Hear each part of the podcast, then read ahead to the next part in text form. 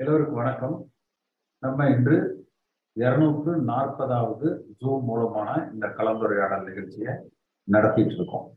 இதுவரை இருநூற்று முப்பத்தி ஒன்பது நிகழ்ச்சிகளை நடத்தியிருக்கோம். தமிழ்நாட்டில இருந்து எல்லா மாவட்டங்கள் எல்லா தொகுதிகளிலிருந்து கலந்துருக்கிறாங்க. நாம் நடத்துகிற இந்த நிகழ்வு என்பது வந்து எல்லா அரசியல் கட்சி தலைவர்களாலும் முதலமைச்சர் அமைச்சர்கள் எல்லா அரசியல் கட்சி தலைவர்கள் எல்லா அதிகாரிகள் எல்லோருமே அதை வந்து பார்க்கிறாங்க. அதுல தெரிவிக்கிற அந்த கருத்துக்கள் அரசாங்கத்தின் மீது நாம் வைக்கிற குற்றச்சாட்டுகள் அதனுடைய உண்மைத்தன்மை என்பது விசாரிக்கப்படுகிறது. சில இடங்களில் அவர்கள் நடவடிக்கை எடுக்கிறாங்க. இதுல இந்த இன்று நம்ம பேச இருப்பது என்பது வந்து கடந்த இந்த பதினெட்டு மாத ஆட்சி காலத்துல திமுக கொடுத்த வாக்குறுதிகள் அவர்கள் நிறைவேற்றியது. அடுத்து அவர்கள் ஆட்சி காலத்துல சட்டம் ஒழுங்கு எப்படி இருக்கு? லஞ்ச ஊழல் எப்படி இருக்கு? அரசியல் தலையீடுகள் எந்த அளவுக்கு இருக்கு? இதனால மக்கள் பாதிக்கப்பட்டிருக்கிறாங்களா? மக்கள் மனநிலை எப்படி இருக்கு? இதை பத்தி தான் நம்ம பேசணும். எல்லோருக்கும் தெரியும் சென்ற தேர்தலின் பொழுது முதலமைச்சர் திரு மு க ஸ்டாலின் அவர்கள் கரப்ஷன் கலெக்ஷன் கமிஷன் இதை சொல்லி தான் எல்லா இடத்துலையும் வந்து ஓட்டு கேட்டார். அதையெல்லாம் தகுந்த நடவடிக்கை எடுப்பேன் அவர்களை கைது செய்வேன் வழக்கு பதிவு செய்வேன். தொண்ணூறு நாள்ல நடவடிக்கை எடுக்க நான் கலைஞரின் மகன் சொன்னதை செய்வேன் செய்வதை சொல்வேன். எல்லா டயலாக் வந்து பேசினார் ஆனால் இந்த ஆட்சியில எடப்பாடி பழனிசாமி காலத்துல என்ன இருந்ததோ அதை விட ஒரு இருபதுல இருந்து முப்பது முப்பது சதவீதம் அதிக அந்த லஞ்சத்துக்கு உண்டான ரேட் அதிகமா வந்து இன்க்ரீஸ் பண்ணியிருக்காங்க. அதிகமான அந்த லஞ்சம் என்பது வந்து அதிகப்படுத்தப்பட்டிருக்கே ஒழிய அது குறையல. சரி இந்த முன்னாள் அமைச்சர்கள் மீது நடவடிக்கை எடுத்தாங்களா அப்படின்னு பார்த்தீங்கன்னா இல்லை. அந்த லஞ்சத்திலையும் இப்ப எப்படின்னா ஒரு முக்கோண ஒப்பந்தம் நடந்துகிட்டு இருக்கு. அதாவது அதிமுக இந்த முன்னாள் அமைச்சர்கள் மீது திமுக அரசாங்கம் எந்த நடவடிக்கையும் எடுக்கக்கூடாது. எடப்பாடி பழனிசாமி போன்றவர்கள் வெளியில பாஜகவுக்கு எதிர்ந்து சொல்லிட்டு வந்தாங்க. ஆனா அந்த காலகட்டத்திலேயே நாம தான் சொன்னோம் அவர்கள் வந்து உள்ள நட்போட தான் இருக்கிறாங்க. பேச்சுவார்த்தைகள் நடந்து கொண்டு இருக்கிறது. அதாவது அம்மா அவர்கள் காலத்துல கட்சி தொண்டர்களை அடகு வைத்து விடக்கூடாது என்பதற்காக எல்லா வழக்குகளையும் அம்மா அவர்கள் சந்தித்தார்கள். அதுல பல சிரமங்களை அவர்கள் வந்து எதிர்கொண்டாங்க. ஆனா அப்படி நினைக்கிற நினைத்து வளர்க்கப்பட்ட இந்த கட்சியில இன்றைக்கு ஒட்டுமொத்த கட்சியவே மத்தியில் ஆளுகிற பாரதிய ஜனதா கட்சிக்கு அடகு வைத்திருக்கிறார்கள். அப்ப அங்க அடகு வச்சதுனால பாஜக மூலியமா திமுகவுக்கு நீங்களும் சம்பாரிச்சுக்கங்க. உங்களையும் நாங்கள் வந்து கண்டுக்க மாட்டோம். முன்னாள் அதிமுக அமைச்சர்கள் மீது எந்த நடவடிக்கையும் எடுக்காதீங்க என்கிற வகையில. சரி பாஜகவாவது ஊழலுக்கு அப்பாற்பட்ட கட்சியா அப்படின்னு பார்த்தீங்கன்னா நிச்சயமா இல்லை. இப்ப இந்த ஆன்லைன் ரம்மி இந்த அதுல வந்து அந்த தடை பாத்தீங்கன்னா பல பேர் தற்கொலை செஞ்சுட்டு இருப்பாங்க. அந்த பணத்தை இழந்து ஆன்லைன் ரம்மியில பணத்தை இழந்து தற்கொலை செய்து கொண்டவர்கள் பட்டியல பட்டியல் நிறைய இருக்குது. ஆனா திமுக அரசாங்கம் அதை தடை செய்வதற்காக ஒரு ஆர்டினன்ஸ் போட்டு அதை கவர்னருக்கு அனுப்புறாங்க. வழக்கமா அந்த கவர்னர் வந்து மாநில அரசாங்கத்துக்கிட்ட ஒரு கருத்து கேட்பாங்க விளக்கம் கேட்பாங்க. ஆனா அதுக்கு மாறாக இந்த கவர்னர் சட்ட அமைச்சர் சென்று பார்க்கிறார். அதற்கு பிறகு அந்த ஆன்லைன் கேமிங் நடத்துற அந்த ரம்மி கேம் நடத்துற அந்த உரிமையாளர்களை அழைத்து அவர் பேச்சுவார்த்தை நடத்துறார். இதை நம்ம தான் முதல்லயே ஒரு ரெண்டு வாரத்துக்கு முன்னாடியே போட்டிருந்தேன். அதாவது அந்த ஆன்லைன் இது நடத்துற கேமிங் கம்பெனி நடத்துற இதுக்கு மூளையாக விளங்குகிற அந்த மார்டின் இடத்துல பாரதிய ஜனதா கட்சி நூறு கோடி ரூபாய் தேர்தல் நிதி என்று பெற்றிருக்கிறாங்க. அதை அவர்கள் தடை செய்ய மாட்டாங்க என்று சொல்லியிருந்தோம். அதாவது இந்த திமுக அண்ணா திமுக அதாவது அண்ணா திமுகனா எடப்பாடி பழனிசாமிக்கும் ஸ்டாலின் வகையராக்களுக்கு இருக்கிற இவங்க வந்து லஞ்சம் வாங்கினாங்கன்னா கேஷா கணக்குல வராம கேஷா வாங்கிப்பாங்க. பாரதிய ஜனதா கட்சி லஞ்சம் வாங்குறது அக்கௌண்ட்ல ஒரு ட்ரஸ்ட் பேர்ல டொனேஷனா வாங்கிப்பாங்க. இவ்வளவுதான் வித்தியாசம். மற்றபடி லஞ்சம் ஊழல்ல அவர்களும் சளைத்தவர்கள் அல்ல. இது ஒன்று. அடுத்து பார்த்தீங்கன்னா சட்டம் ஒழுங்கு. காவல்துறை பார்த்தீங்கன்னா கிட்டத்தட்ட அந்த அதிகார துஷ்பிரயோகம் துஷ்பிரயோகங்கள் சட்டம் ஒழுங்கு என்பது வந்து பாதுகாக்கப்படுவதில்லை. நேற்று கூட டிஜிபி ஒரு அறிக்கை கொடுத்திருப்பார் பதினஞ்சு சதவீதம் குற்ற வழக்குகள் குறைந்திருக்குது. பொதுவே கம்ப்ளைண்ட் கொடுத்து அவங்க கம்ப்ளைண்ட் எடுத்துக்கிறதே இல்லையே. அந்த கம்ப்ளைண்ட்டை ரிஜிஸ்டர் பண்ணா தானே அவங்களுக்கு ரெக்கார்டில் வரும். எவ்வளவு குற்ற வழக்குகள் அதிகரித்து இருக்கிறதா அப்படின்னு கம்ப்ளைண்ட் கம்ப்ளைண்ட் எஃப்ஐஆரே போடுறது கிடையாது. அப்படியே எஃப்ஐஆர் போட்டாலும் அது பேரில் எந்த நடவடிக்கைகளும் எடுக்கிறது கிடையாது. காவல்துறையில பெரும்பாலான அந்த டிஎஸ்பி இன்ஸ்பெக்டர் அந்த லெவல்ல இருக்கிறவங்க கட்ட பஞ்சாயத்து தான் அதிகமா படுறாங்க அல்லது திமுக குடும்பங்களுக்கு வேண்டியவர்களுக்கு அந்த கட்சிக்காரங்களுக்கு வேண்டியவர்களுக்கு. பெரிய அளவுல கட்சிக்காரங்களுக்கு ஒன்றும் நடக்கிறது இல்லை ஸோ அந்த காவல்துறை சட்டம் ஒழுங்கு என்பது வந்து சரியாக பராமரிக்கப்படுவதில்லை. அதே போல அந்த சரி அவங்க அறிவித்த திட்டமெல்லாம் செயல்பட்டு இருக்கிறாங்களா? அப்படின்னு பார்த்தா நிச்சயமாக இல்லை. மகளிருக்கு ஆயிரம் ரூபாய் கொடுக்குறேன்னு சொல்லி சொன்னா இது அது ஒரு பட்டியல் போட்டோம்னா நிறைய இருக்கும். உதயநிதி சொன்னாரு நீட்டை ஒழிக்கிற இது ரத்து செய்கிற ரகசியம் எங்களுக்கு தான் தெரியும். நாங்கள் ஆட்சிக்கு வந்த உடனே செய்து விடுவோம் என்று ஒத்த செங்கல் எல்லாம் காமிச்சு காமிச்சு சொன்னாரு. இப்ப அவர் அமைச்சராகிறதுக்கு தான் முயற்சிகள் நடக்குதே ஒழிய நீட் ரத்து செய்வதற்கு எந்த விதமான முயற்சிகளும் நடக்கிறது இல்லை. இது மாதிரி பட்டியல் போட்டா நிறைய இருக்கும் அப்ப அந்தந்த பகுதியில யாரெல்லாம் பாதிக்கப்பட்டிருக்கிறீங்களோ இந்த அரசாங்கத்தால அவர்களது செயல்பாடுகளால அரசு அதிகாரிகளால் உங்களுக்கு என்ன பிரச்சனைகள் ஏற்பட்டிருக்குதோ அவைகளை நீங்கள் தெரிவிக்கலாம்.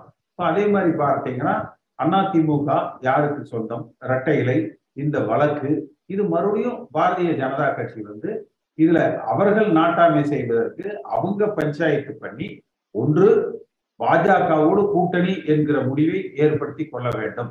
அது கிட்டத்தட்ட எடப்பாடி பழனிசாமி கட்சியை அழகு வைக்கிறேன்னு சொல்லிட்டாரு. பன்னீர்செல்வம் பாஜகலே கிட்டத்தட்ட அவர் வந்து சேர்ந்துட்டார் ஐக்கியம் ஆயிட்டார். அப்ப சாதி மதம் மதவாதம் இதை நோக்கி அதிமுக ஊழல் லஞ்சம் இதையெல்லாம் நோக்கி அதிமுக பயணித்துக் கொண்டு இருக்குது அதிமுக எடப்பாடி பழனிசாமியும் ஓ பன்னீர்செல்வம். அப்ப நம்முடைய பயணம் என்பது இந்த இயக்கத்தை உருவாக்கிய புரட்சி தலைவர் எம்ஜிஆர் அவர்களும் அதை வளர்த்த அம்மா அவர்களும் சாதிக்கும் மதத்திற்கும் அப்பாற்பட்ட இயக்கமாக இதை வளர்த்தெடு எடுத்தாங்க. அந்த வழியில எம்ஜிஆர் அவர்களது கொள்கையை இந்த இயக்கம் ஆரம்பிக்கப்பட்டது. லஞ்சத்துக்கும் ஊழலுக்கும் அப்பாற்பட்ட இயக்கமாகத்தான் இது ஆரம்பிக்கப்பட்டது. அப்ப அந்த லஞ்சத்துக்கு அப்பாற்பட்டதாக இருக்கணும். கொடிப்பிடிக்கிற தொண்டர்கள் முடிவெடுப்பவர்களாக இருக்கணும். அந்தந்த பகுதியில் இருக்கிற மக்களுக்கு ஏற்படுகிற பிரச்சனைக்கு நம்மால் ஆன உதவிகளை அவர்களுக்கு செய்யணும். அந்த நோக்கத்துல உண்மையான புரட்சி தலைவர் எம்ஜிஆர் ஆட்சியை அமைப்பதற்கு உண்டான பயணத்துல நம்ம இருக்கோம். இது வந்து இப்ப தலைவர் ஸ்டாலின் வந்துட்டு போனாரு உங்களுக்கு தெரிஞ்சிருக்குமா தென்காசியில? அதோட இதுன்னு கேட்டா கொஞ்சம் பரபரப்பா இருந்தது நல்லா இருந்தது வந்து. ஆனாலும் நம்ம கட்சியை பத்தி பேசுவோம். அது வேண்டாம் நமக்கு அவர் வந்துட்டு போனா முடிஞ்சு போச்சு வந்து. நம்ம கட்சியோட ஜாயிண்ட் நீங்க வந்து தென்காசியில கூட ஒரு மீட்டிங் பண்ணணும் சொல்லியிருந்தீங்க வந்து. அது என்னாச்சுன்னு தெரியல கடைசி நேரத்துல கேன்சல் பண்ணிட்டீங்களா என்னமே தெரியல.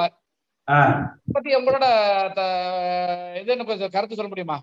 இல்ல அதாவது நம்ம இப்ப அம்மா நினைவு நாள் அப்ப வந்து சென்னையில பெரிய அளவுல பண்ணோம்.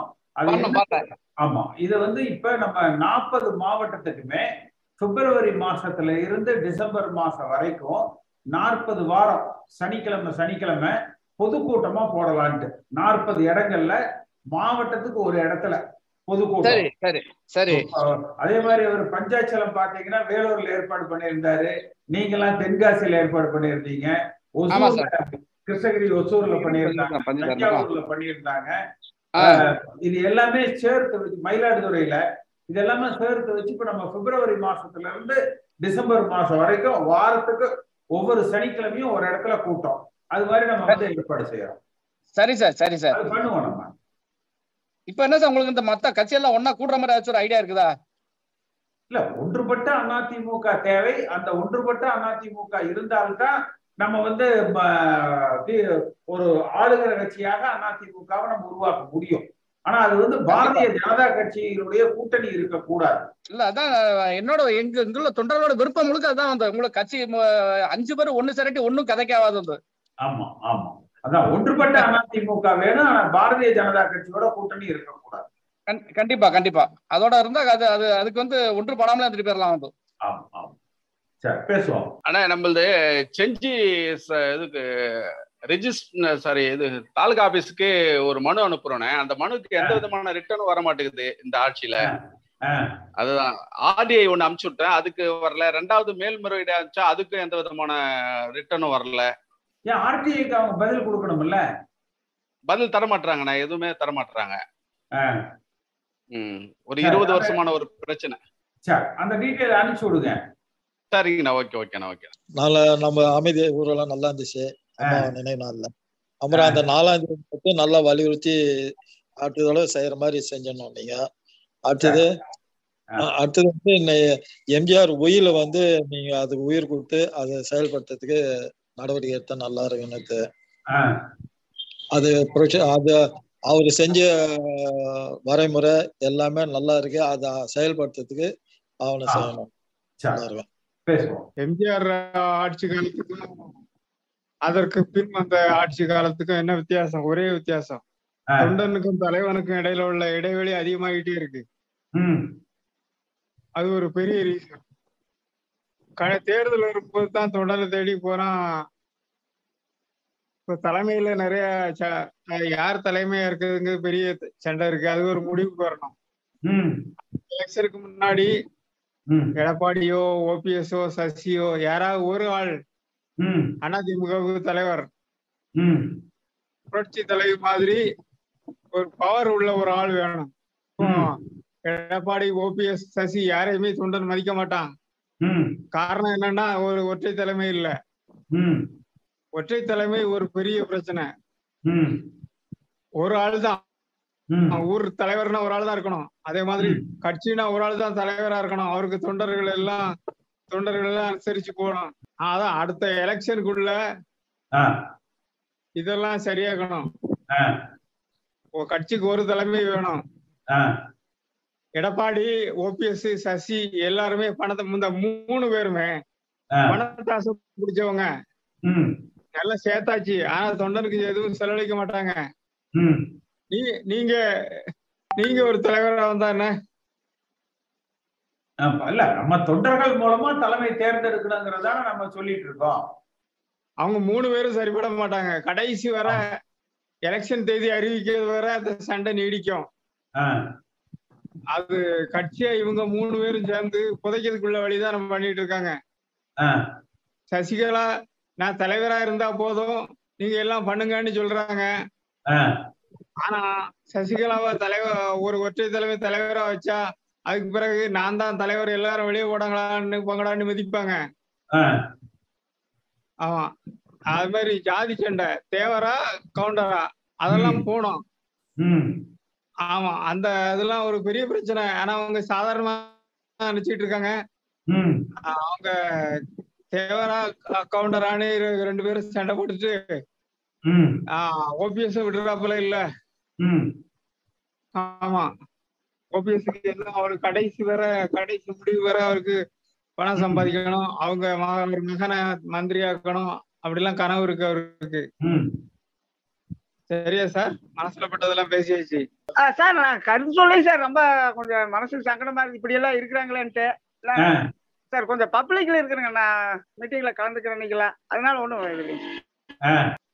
வாய்ப்பு இருக்கு சார். மூணு பேருமே வந்து பாத்தீங்கன்னா வந்து பணத்துக்காக தான் வந்து கட்சி நடத்துறாங்களே ஒழிஞ்சு அதிமுகங்கிற ஒரு கட்சியை வந்து அம்மாவுக்கு அப்புறம் வந்து எல்லாமே வந்து அடைச்சிட்டாங்க. ஆ, இவங்கள இவங்க பணத்தை அதாவது எடப்பாடியாரும் சரி வந்து பன்னீர்செல்வமும் சரி சசிகலா இவங்க வந்து இவங்களோட பணத்தையும் வந்து சொத்தையும் வந்து பாதுகாத்துன அந்த ஒரு எண்ணத்துக்காக தான் வந்து கட்சி நடத்துறாங்களே ஆ, எம்ஜி டாக்டர் புரட்சி தலைவர் அம்மாவுக்கு அப்புறம் வந்து பாத்தீங்கன்னா ஒரு சரியான தலைவர்கள் இல்ல. பாத்தீங்கன்னா நீங்க சொல்ற மாதிரி பாரதிய ஜனதாவுக்கு வந்து இவங்க பாத்தீங்கன்னா அவங்க என்ன சொல்றாங்களோ வந்து தலையாட்டி பொம்மை மாதிரி வந்து தலையாட்டிட்டு நீ என்ன சொன்னாலும் சரிங்கயா எங்க மேல நீ எந்த வழக்கும் போடக்கூடாது. நீங்க என்ன சொன்னாலும் நாங்க வந்து கட்டுப்படுறோம். நான் நீ சொல்ற மாதிரி நீங்க வந்து பதினஞ்சு சீட்டு கேட்டாலும் நாங்க தரோங்க இருபது சீட்டு கேட்டாலும் தரோம் ஆனா வந்து ஒரு சீட்டு கூட கண்டிப்பா வந்து ஜெயிக்க மாட்டாங்க. அது மட்டும் உண்மை. ஆ,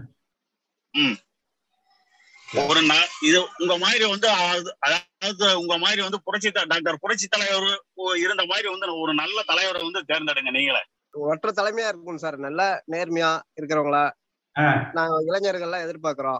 ஆ, அதுக்கான தலைமையை நோக்கி இருந்தா நாங்க உழைக்கிறதுக்கு தயாரா இருக்கோம். நேர்மையான ஊழலற்ற நல்ல ஒரு. தலைவர்கள் வேணும்னு எதிர்பார்க்கிறோம். வந்தா தலைமை உங்க தலைமையின் கீழே இயங்குறதுக்கு நாங்க தயாரா இருக்கோம் சார். சரி. இந்த அதிமுகவுக்கும் இந்த பாஜக இருக்கிற பிரச்சனையினாலேயே பிரச்சனையோட உங்க கூட்டணினாலேயே என்ன ஆகுது அப்படின்னா மக்கள் மத்தியில வந்து அதிமுக போகலாம்னு நினைச்சு வர்றவங்க கூட. பாஜக கூட்டணியில் இருக்காங்கப்பா. அதனால வேணாம் அப்படிங்கிற ஒரு மைண்ட் செட் வந்து எல்லாத்தையுமே வந்துருச்சு. இதுதான் உண்மையாலுமே நடக்கிற நிலவரம். அதனால எனக்கு பாஜக வந்து எல்லாருமே வெறுக்கிறாங்கன்னு தெரியுது. அதே சமயம் நம்மளே வந்து அந்த கூட்டணியில போய் இருக்கிறோம் அப்படின்னா. அவங்க கூட சேர்ந்து நம்மளும் போய் சாகட விழுந்த மாதிரி ஆயிடுச்சு நம்ம இல்ல. எடப்பாடியும் பன்னீரும் இருக்கிறாங்க. இபிஎஸ்ஸும் அது இருக்கிறாங்க வந்து தலைமை பிரச்சனை. தொண்டர்கள் இல்ல. இது வந்து ரெண்டாவது பிரச்சனை இதுதான். இது உங்களுக்குள்ளேயே வந்து நீங்க அடிச்சுக்கிறதுனால இது யாரு அடுத்த தலைமை யாரு அடுத்த தலைமைன்ட்டு இது வந்து மக்கள் இடத்துல ரெண்டு மூணு கட்சியை பிரிஞ்சுது. ஒரு பக்கம் இவரு போயிட்டாரு. அவர் பேர் என்ன? சசிகலா கூட ஒருத்தர் பாரு அவரு போயிட்டாரு. ஓபிஎஸ் ஒரு பக்கம் வந்துட்டாரு இபிஎஸ் ஒரு பக்கம் வந்துட்டாரு. இவங்க பிரச்சனையே முடிய மாட்டேங்குது இவங்க நம்பி எப்படி ஓட்டு போடலாம்? அப்படிங்கிற எண்ணம் எல்லாத்தோட எண்ணத்திலுமே மக்களோட சாதாரண மக்களுடைய மைண்ட்ல வந்து எல்லாத்துக்கும் வந்துருச்சு. இதுதான் அவங்க கட்சியில. எனக்கு வந்து பிடிச்சது அம்மா தான் எனக்கு வந்து ரெண்டாயிரத்தி பதினாறு முடிய அம்மா தான் எனக்கு பிடிக்கும் அதான் அயன் நேடியா நான் பார்த்தேன் நானு ஆ. சிங்கிளாக வந்து எல்லாத்தையும் அடிச்சு துரத்தி விட்டாங்கடா அப்படின்ட்டு. பட் ஆனா அதுக்கப்புறம் நான் மாறிட்டேன் நானு நான் வந்து நாம் தமிழ் கட்சி பக்கம் போயிட்டேன் நானு. பட் இருந்தாலும் என்னோட குமுறல் வந்து சொல்லணும்ல அவங்க இருந்தா நல்லா இருக்குங்க அப்படின்ட்டு. அப்படின்னு நான் ஒரு இது சரி பேசுவோம் எல்லாரும் பிஜேபி கூட கூட்டணி வைக்கிறது விரும்புறது இல்ல.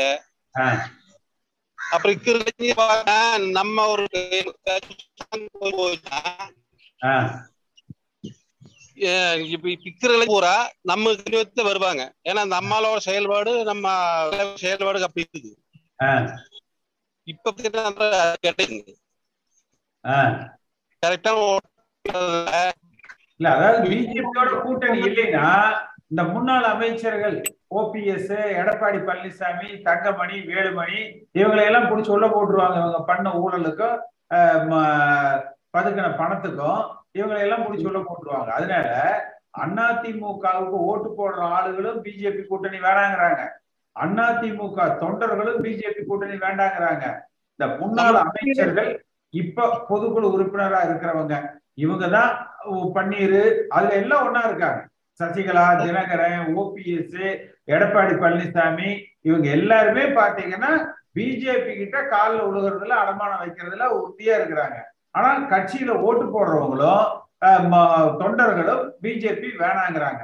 அதைத்தான் நம்ம வந்து அந்த பிஜேபி இல்லாத கூட்டணியில் இல்லாத ஒரு அதிமுகவை நம்ம கட்டமைக்கணும். கட்டமைச்சு அவங்களே இந்த பக்கம் இழுத்துட்டு வரணும் அப்படிங்கறத நம்ம சொல்றது. ஜெயசனுக்கு நம்ம நம்ம எடுத்துக்கொண்டு போகணுங்க. ஆமா. நம்ம கட்சி வலுப்படுத்தணும். ஆமா. அதுக்குண்டான முயற்சி நம்ம எடுப்புங்களா. ஆமா. இந்த கருத்துள்ளவங்களை எல்லாம் நம்ம ஒருங்கிணைக்கிறது தான் நம்ம செஞ்சுக்கிட்டு இருக்கிறோம். கண்டிப்பா.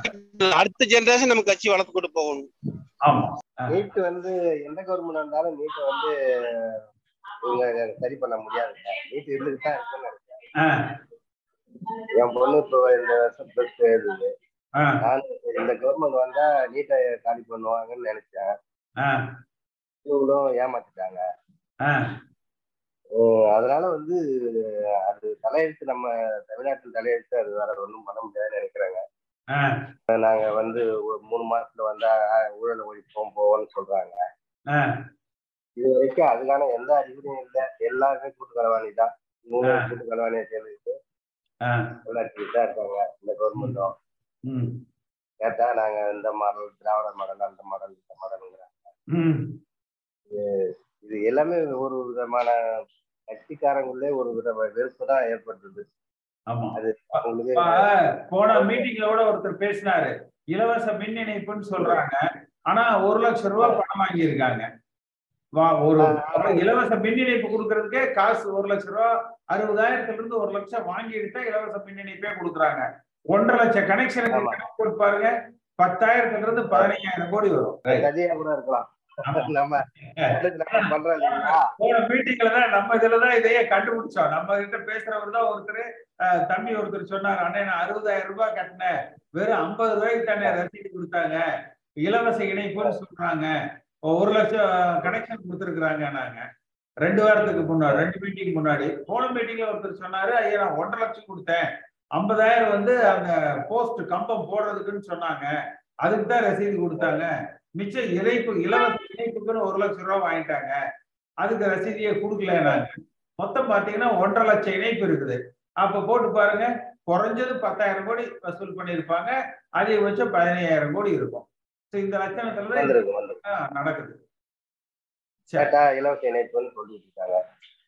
ஊழல் வந்து அது எல்லாருமே நீங்க சொன்ன மாதிரி எல்லாத்துக்கும் எல்லா விஷயமும் தெரியுது. என்ன பண்றது? அதுல தானே சார் நம்ம வாழ்ந்துட்டு இருக்கோம். எல்லாம் தெரிஞ்சும். கை கட்டி வாய் பொத்தி நின்னுட்டு இருக்கோம் ஒன்னும் செயலற்ற தன்மையில இருக்கோம். இங்க ஆதாங்கெல்லாம் உங்ககிட்ட தான் சொல்ற நிலைமையா ஆயிருச்சு. எங்களால ஒண்ணும் பண்ண முடியல. அப்ப இப்ப இருக்க ஆட்சி பார்த்தா என்ன சார் இப்ப இருக்க ஆட்சியில சூப்பர் சூப்பர் ஆளா இருக்கீங்க. நம்ம என்ன சார் சொல்றோம்? பொன்முடி சார்லாம் ஒரு பட்டவெளிப்பு விழாக்கு போயிருந்தாரு. பிஎட் கல்வியல் பட்டவெளிப்பு விழாக்கு. அவர் மைக்ல பேசினாரு. நான் படிக்கும் போதெல்லாம் ஒரு பப்ளிக்ல அந்த ஸ்டூடெண்ட்ட பேசுறாரு நீங்க. பாத்திருப்பீங்கன்னு நினைக்கிறேன். நான் படிக்கும் போதெல்லாம். பதினேழு பசங்க ஒரே ஒரு பொண்ணு கல்யாணி அப்படின்னு. சொல்லிட்டு. இதெல்லாம் மைக்க புடிச்சு அவருக்கு பேசணுமா சார்? இதெல்லாம் அவருக்கு எப்படி இப்படி அமைச்சர்லாம் வந்து கூட வச்சிருக்காரு. இப்படியே போய் நம்ம போய் குறை சொல்லிட்டு இருக்கோமே சார். ஏன் சார்.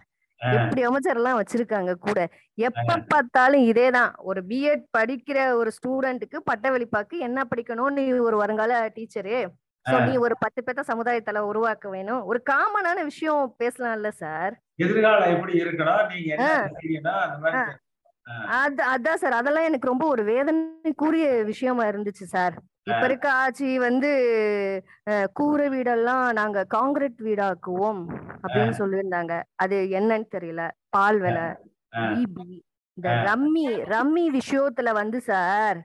ஏதோ ஒண்ணு சம்திங் நடக்குது. அது எனக்கு கிளியர் கட்டா எனக்கு தெரியல. தெரியல சார். அப்ப இப்ப நீங்க தான் கொஞ்சம் கொஞ்சமா நிறைய விஷயம் இதுக்கு முன்னாடியே சொன்னீங்க. இதுக்கு முன்னாடியும் இந்த ரம்மி விஷயத்த வந்து நீங்க சீரியஸாவே ஒரு ரெண்டு மூணு மீட்டிங்ல சொன்னீங்க. அதுக்கப்புறம் தான் நானுமே அனலைஸ் பண்ணேன். ஓ இது இந்த மாதிரிலாம் நடக்குது போல அப்படின்னு சொல்லிட்டு. அதே. மாதிரியே நீட்டு. நீட்டு விஷயமும் அப்படிதான். நான் வந்தேன்னா நீட்டை வந்து இது பண்ணிருவேன் அப்படின்னு சொல்லிட்டு பண்ணாங்க. அதுவும் என்ன ஆச்சு அப்படின்னு தெரியல. அப்புறம் வந்து மகளிர் இது மகளிருக்கு ஒரு ஆயிரம் ரூபாய் தர்றேன்னு சொன்னாங்க. அது வந்து என்ன ஆச்சுன்னு தெரியல. அது அநேகமா கொடுக்க மாட்டாங்கன்னு தான் நினைக்கிறேன். ஏன்னா. கடைசி முடிய போற ஒரு ஆறு மாசத்துக்கு முன்னாடி வேணா வந்து கொடுக்கலாம் சார்.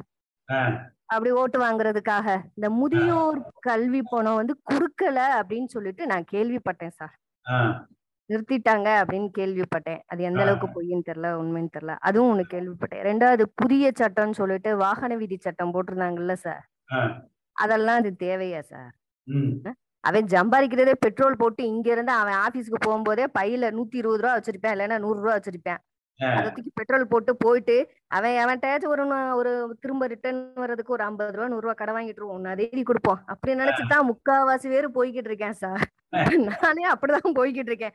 பார்த்தா இவன் பெட் இவன் பார்த்து சட்டம் போடுறேன். பின்னாடி உட்கா முன்னாடி ஓட்டுறவங்கள பின்னாடி உட்காந்துருக்க ஹெல்மெட் வாங்கி கொடு. ஒரு ஹெல்மெட்டோட விலை என்ன. வாங்கி கொடு. எங்க வீட்டுல குடியிருக்காங்க சார் மாடியில. நடுத்தரமான ஒரு ஃபேமிலி தான் சார். ஹெல்மெட் இல்லாம போட்டோன்னா புடிச்சிட்டாங்க. ஆ. பிடிச்சோன்னு ஹெல்மெட் போடல லைசென்ஸ் கொடு இன்சூரன்ஸ் போட்டிருக்கே அப்படின்னு செக் பண்ணிருக்காங்க. எல்லாம் கரெக்டா இருந்திருக்கு. நீ ஹெல்மெட் போடல அப்படின்னு சொல்லிட்டு ஒரு நிமிஷம் இருங்க உங்களுக்கு ஹெல்மெட் தானே சொல்லிட்டு பைக் சாவியை புடிச்சு அவர் கையில கூட்டிட்டு கையில கொடுத்துட்டு பக்கத்துல போய் ஹெல்மெட்டை வாங்கிட்டு வந்து காமிச்சிட்டு வந்தாராம். சரி ஏதோ ஒரு ஹெல்மெட்டுக்காச்சும் அந்த காசை கொடுக்கறதுக்கு இந்த ஹெல்மெட்டை நம்ம வாங்கிட்டு வந்துருவோம் அப்படின்னு சொல்லிட்டு சொன்னேன். என்னன்னா வீட்டுல மட்டன் எதுவும் எடுக்கலையா? அன்னைக்கு என்ன சண்டே அப்படின்னு கேட்டானா. அட ஏமா கேக்குறேன் அப்படின்னு சொல்லிட்டு கெட்ட வார்த்தையில சொன்னாரு. இப்ப இருக்க க- கலைஞ இவர கெட்ட. வார்த்தையில சொன்னாரு. நான் என்னடா பண்ண சொல்றீங்க? விடுங்கண்ணா விடுங்கண்ணா. நம்ம ஆட்சி வரட்டும். தூள் பறந்துருவோம் அப்படின்னு சொன்னேன். சிரிச்சாரு. அதுக்கு இது பெட்டர் போலமா என்னம்மா வந்து ஒன்றரை வருஷத்துல இப்படி அநியாயம் பண்ணிட்டு இருக்காங்க? முத அவங்க அப்பா பண்ணுனா இப்ப இவன் பண்ற? அடுத்து அவங்க மயன் தயாராகிக்கிட்டு இருக்கான். அப்படின்னு சொல்லிட்டு சொன்னாங்க. வேதனைக்குரிய விஷயம் எல்லாம் நிறைய விஷயம் பண்ணிட்டு இருக்காரு. ஏன் ஸ்டார்லிங் இப்படி பண்றாரு அப்படின்னு தெரியல. சோ வாக்குறுதி விடியல் விடியல் விடியல்னு சொன்னாரு. அது என்னதான் விடிஞ்சிச்சுன்னு எனக்கே தெரியல சார். நிறைய விஷயம் ஒரு புக்லெட்டே கொடுத்தாரு. என்னன்னு தெரியல. ஏதாவது ஒரு மீட்டிங் கிடைச்சுன்னா நான் கேட்பேன் சார். என்ன சார் ஏதோ விடியல் விடியல்னு சொன்னீங்க. என்ன சார் நீங்க வந்து இது பண்ணிருக்கீங்க அப்படின்னு சொல்லிட்டு. இந்த இபி பில்ல கூட ஏத்தி வச்சிருக்காரு சார். எனக்கெல்லாம் ஐம்பது ரூபாய் தான் சார் வரும். சில நேரத்துக்கு அந்த நூறு ஃப்ரீ யூனிட்ல கழிஞ்சிட்டு போயிரும். இப்பெல்லாம் எனக்கு இருநூத்தி ஐம்பது ரூபா முந்நூறு ரூபாய் வருது சார். நானும் என் வீட்டுக்காரரும் காலைல போனா ஈவினிங் தான் வருவோம். என்ன ஏதுன்னே தெரியல. நான் வாடகைக்கு தான் சார் இருக்கேன். ம். நம்ம தான் இதெல்லாம் தெரியுது சார். நமக்கே தெரியுது. இருக்கிறதெல்லாம் ஊழல ஊழல் பக்கியா தான் இருக்கு. என்ன பண்றது? நம்ம தான் வந்து எம்ஜிஆர் வழியிலையும் ஜெயலலிதா வழியிலையும் நல்ல தலைமை அமைக்கணும். அதை நீங்க தான் சார் வழிவகை செய்யணும். நம்ம. நம்ம இந்த தொண்டர்களாகிய நம்ம. நீங்க உங்க. தலைமையின் கீழ். மழை வெள்ளம் இது பண்ணி மேயர் பிரியா பார்க்க போனாங்க. முதலமைச்சர் கார்ல போனாங்க. அது அவங்க இடம் இல்ல. கீழே தொங்கிட்டு போறாங்க அவங்க. ஆமா. அவங்க மட்டும் இல்ல. கார்பரேஷன் கமிஷனர் ஐஏஎஸ் அவரும் தொங்கிட்டு தான் போனார் அதுல. அது நியூஸ்காரங்களே போடுறாங்க. அவங்க மூஞ்ச மூடிக்கிறாங்க. மக்கள் என்ன பண்ண இந்த மாதிரி இந்த மேயரே இந்த அளவுக்கு இருந்தா மக்களுக்கு ஒரு சேவை கிடைக்குமா? எல்லாத்துலயுமே ஊழல் தான் இருக்குது. ஒரு இதுன்னு எடுத்துக்கினா இப்போ நேத்து நான் ஒரு கம்ப்ளைண்ட் கொடுத்திருந்தேன். எங்க ஊருக்கு நிழல் கொடை இல்லைன்ட்டு பேருந்து. ஆ, சிஎம்க்கு ஒன்று கொடுத்துருந்தேன் கலெக்டருக்கு ஒன்று கொடுத்துருந்தேன். நேற்று கலெக்டர் ஆஃபீஸ்ல இருந்து ஃபோன் பண்ணி உங்களுக்கு பிடிஓ ஆஃபீஸ்ல இருந்து கால் பண்ணாங்களான்னு கேட்டாங்க. ஆ, எனக்கு எதுவும் கால் பண்ணல. ஆனா மாநகராட்சில இருந்து ஃபோன் பண்ணாங்க. அவங்க பண்ணி கொடுக்குறேன்னு ரிப்போர்ட் கொடுக்குறேன்னாங்க. இது வரைக்கும் கொடுத்தாங்களா இல்லையான்னு எனக்கு தெரியல. ஆ, நான் சொல்லிட்டேன். நீங்க ரிப்போர்ட் பண்றதுன்னா பண்ணுங்க. எங்களுக்கு இன்னும் எதுவும் செயல்படுத்தலைன்னு சொல்லியிருக்கேன். அப்புறம் இபி பில்லெல்லாம் அதுக்கு முன்னாடி ஒரு எண்பது யூனிட் அந்த மாதிரி தான் வந்து காசு கட்டாம இருந்துச்சு எல்லாருதுமே. இப்போ. அது டபுள் ஆகி போயிருக்குது எல்லாருதுமே. அது எப்படி டபுள் ஆகும்? ஆட்டோமேட்டிக்கா டபுள் ஆயிடுமா? கரண்ட் தான் யூஸ் பண்ணாங்க. அம்மா ஆட்சியில இருக்கிற மாதிரி தான் யூஸ் பண்ணாங்க. ஆனா இப்போ ரேட் அதிகமாயிடுச்சு. அது வேற பெரிய பிரச்சனை. எதுவும் எடுத்துட்டாலும் ஒரு பேருந்து ஜனம் தொங்கிட்டு போகுது. அதை இது வரைக்கும் கண்ட்ரோல் பண்ணல. ஏன்பா மேயரும் கார்பரேஷன் கமிஷனருமே மெட்ராஸ்ல தொங்கிட்டு போறாங்க. ஆமா. எல்லாமே அப்படிதான் இருக்குது. அவரு அமைச்சர் வேற ஓசி பஸ்னாரு அது ஒரு பிரச்சனை ஆயிடுச்சு. லேடிஸ் டிக்கெட் எடுப்பேன் அந்த மாதிரி எல்லாம் போயிட்டு இருந்துச்சு. ஏதோ போயிட்டு இருக்கு. மக்கள் மட்டும் மிளகா அரைக்கிறாங்க நல்லா ஆட்சியில. எல்லாத்தையும் சொல்லி. நீட்டை கேன்சல் பண்ணிருந்தாங்க அதையும் கேன்சல் பண்ணல. இப்போ டாக்டர் ஆகணும்னு ரொம்ப ஆசையா இருந்தாங்க குறிப்பிட்ட பேரு. அவங்க மார்க் கம்மியா போச்சு. அதோட இப்ப என்ன பண்றாங்க? மறுபடியும் அவங்க அந்த இயர் படிக்காமயே. இப்ப மறுபடியும் அந்த நியூட் எக்ஸாம் எழுதி பாஸ் பண்ணணும்னு முயற்சியா இருக்காங்க. அது நடந்துச்சுன்னா அவங்களுக்கு பிரச்சனை இல்லை. அது நடக்காம போயிடுச்சுன்னா அது ஒரு மன இதுவா தான் போகும். அதுக்கப்புறம் அவங்க பிடிக்காம ஒரு சப்ஜெக்ட படிக்கிற மாதிரி இருக்கும். அது எப்படிதான் போகும் எப்பதான் கேன்சல் பண்ணுவாங்கன்னு தெரியல. நம்ம தலைமையில கரெக்டான எல்லாருக்கும் போஸ்டிங் கொடுக்கணும். இப்ப ஆம் ஆத்மி கட்சியில தமிழ்நாட்டுல அவங்க வந்திருக்காங்க. அவங்க ஒவ்வொருத்தரும் இது பண்ணி கட்சியில போஸ்டிங் போட்டுட்டு இருக்காங்க நம்ம இந்த மாதிரி செயல்படுத்தி சீக்கிரமா செயல்படுத்தினாதான் கட்சி நல்லா இது பலப்படுத்த முடியும். சார் நாங்க அரசு கலைக்கல்லூரில ரொம்ப நாளா நம்ம கௌரவ விரிவாளர்லாம் வேலை பார்த்தோம் சார். நம்ம ஏடிஎம்கே கவர்மெண்ட் வந்து நம்மள பர்மனன்ட் பண்றதுக்கு தனி ஜீவோ போட்டிருந்தாங்க சார் இந்த கவர்மெண்ட் வந்து அதை எடுத்துட்டு மறுபடியும் ரிட்டர்ன் எக்ஸாம் வச்சு தான் எல்லாரையும் எடுக்கணும். ரிட்டர்ன் எக்ஸாம் வைக்கிறதுல பிரச்சனை இல்லைங்க சார். ஆனா இவ்வளவு நாலு ஆண்டு காலமா வேலை பார்த்துட்டு நாங்க மறுபடியும் பிஹெச்டி நெட்டு செட்டு வச்சுட்டு தான் சார் வேலை பார்த்துட்டு இருக்கோம். ஆனா வந்து இப்ப மறுபடியும் அவங்க வந்து நீங்க எக்ஸாம் எழுதி பாஸ் பண்ணி வந்தாதான் நீங்க மறு வேலை செய்ய முடியும் அப்படின்ற மாதிரியான ஒரு மனநிலை கொண்டு வந்து நம்மளுடைய ஜியோ எல்லாத்தையுமே கேன்சல் பண்ணிட்டாங்க சார். நம்ம ஏடிஎம்கேல போட்ட ஜியோ எல்லாத்தையுமே கேன்சல் பண்ணி இப்ப கௌரவ விரிவாளனுடைய வயிற்றுல அடி வயிற்றுல கையை வச்சு இப்போ அதாவது அதாவது டிஸ்கிரிப்டிவ் டைப் எக்ஸாம் வந்து அப்ஜெக்டிவ் டைப் வச்சா பிரச்சனை இல்லைங்க சார். இதுல டிஸ்கிரிப்டிவ் டைப் வேற வைக்கிறாங்க சார். இரநூத்தி முப்பது மார்க் முப்பது மார்க் இன்டர்வியூவும் இரநூறு மார்க் வந்து ஜென்ரல் தமிழ் நூறு அப்ஜெக்டிவ் ப்ளஸ் வந்து டிஸ்கிரிப்டிவ் அதே மாதிரி அந்தந்த சப்ஜெக்ட் ஸ்பெஷலைசேஷன்ல ஒரு ஐம்பதும் டிஸ்கிரிப்டிவ்ல ஒரு ஐம்பதும் வச்சு இது முழு யூஜிசிலேயே பாத்தீங்கன்னா பிஹெச்டி படிச்சவங்க eligible to be a teaching faculty அதே மாதிரி. ஸ்லெட் நெட் இருந்தா eligible to be teaching faculty இப்ப ஆமா சார் ஸ்லெட் நெட்டுங்கிறது எப்படி ஒரு பையனை நீட்டுக்கு மெடிக்கலுக்கு எடுக்கிறாங்களோ அது மாதிரி ஒருத்தர் வந்து ஃபிட் ஃபார் டீச்சிங் ப்ரொஃபஷன் அப்படிங்கிறதுக்கு தான் காலேஜ் ப்ரொஃபசர்ஸுக்கு ஸ்லெட் நெட் வச்சு எடுக்கிறாங்க.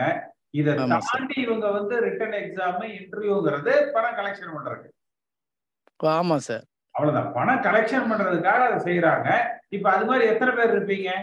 நிறைய கிட்டத்தட்ட நாங்க வந்து குவாலிஃபைடு மட்டும் மூவாயிரம் பேர் இருக்கோம் சார் ஆனா ஐயாயிரத்து ஐயாயிரம் பேர் வேலை பார்க்குறோம் சார் இப்போ நிறைய பேர் இறந்துட்டாங்க சார் சரி இப்ப இருக்கிறவங்க கரெக்டா இது பண்ணி ஒரு ரிட்டு போட்டு இருக்கிறவங்களே பர்மனன்ட் பண்ண சொல்லுங்களேன் அந்த எக்ஸாம் தேவையில்லைன்னு அது நம்ம எவ்வளவு தூரம் போய் முயற்சி பண்ணோம் சார் பொன்முடி சார் வந்து அப்படியே டெர்மினேட் பண்றதுக்கு ஏற்பாடு பண்றாங்க சார் போராட்டம்னு போனீங்கன்னா எல்லாரையும் வேலையை விட்டு தூக்கிடுவேன் போராட்டம் போடாதீங்க. நீங்க ஹைகோர்ட்ல ஒரு ரிட்டு போட்டு ஸ்டே வாங்கிட வேண்டியதானே இருக்கிறவங்க கண்டினியூ பண்ணணும்னு ஒரு ஸ்டே வாங்கிக்க வேண்டியதானே அதான் சார் அந்த இது போனதுக்கு அந்த ஜியோவே கேன்சல் பண்ணிட்டாங்க சார் நம்மளுடைய ஆட்சி காலத்துல போட்ட ஜியோ இருக்கு இல்லைங்களா சார் அதையே சேலஞ்ச் பண்ண வேண்டியதானே ஹைகோர்ட்ல? அது எப்படின்னு நம்மளுக்கு ஒன்றும் விளக்கம் புரியலைங்க சார் அது. ஆனா வந்து நீங்க அந்த டீட்டெயில் எனக்கு அனுப்புங்க. வேற யாராவது அந்த டீட்டெயில் தெரிஞ்சவங்கள எனக்கு காண்டாக்ட் பண்ண சொல்லுங்க. நம்ம அட்வொகேட்டுக்கு சொல்றேன். சரிங்க சார். ஹைகோர்ட்ல ஒரு ரிட்டு போட்டு அந்த கேன்சல் பண்ண ஜியோவை ரெஸ்டோர் பண்ணி டிஸ்போசல் இருக்கிறவங்க அப்படியே வேலையில தொடரணும். அந்த மாதிரி ஆல்ரெடி அவங்க குவாலிஃபைடு செலக்ட் நெட் பிஹெச்டில அதனால எக்ஸாம் தேவையில்லை சர்வீஸ் பேசிஸ்ல அவங்களை அப்பாயிண்ட் பண்ணிக்கலாம். அல்லது சர்வீஸ் இருக்கிறத அப்படியே ரெகுலரைஸ் பண்ணுங்க அப்படின்னு சார் நாங்க போய் உயர்கல்வித்துறை அமைச்சர்ன்ற மரியாதையில போயிட்டு நாங்க பார்க்க போறோம் சார். நாயை விட கேவலமா நடத்துறாரு சார். நாயை விட கேவலமா நடத்துறாரு சார். ஒரு ஏன் எதுக்கு வந்தீங்க? வெளியே போங்க ஃபர்ஸ்ட் அப்படின்னு அப்படிதான் சார் பேசுறாரு அவரு. ரொம்ப கஷ்டமா இருக்கு எங்களுக்கு இவரை. அவரோட கலெக்ஷனையே நீங்க கெடுத்தீங்கன்னா அப்புறம் அவர் என்ன பண்ணுவாரு? ஆ சார். ஆமா.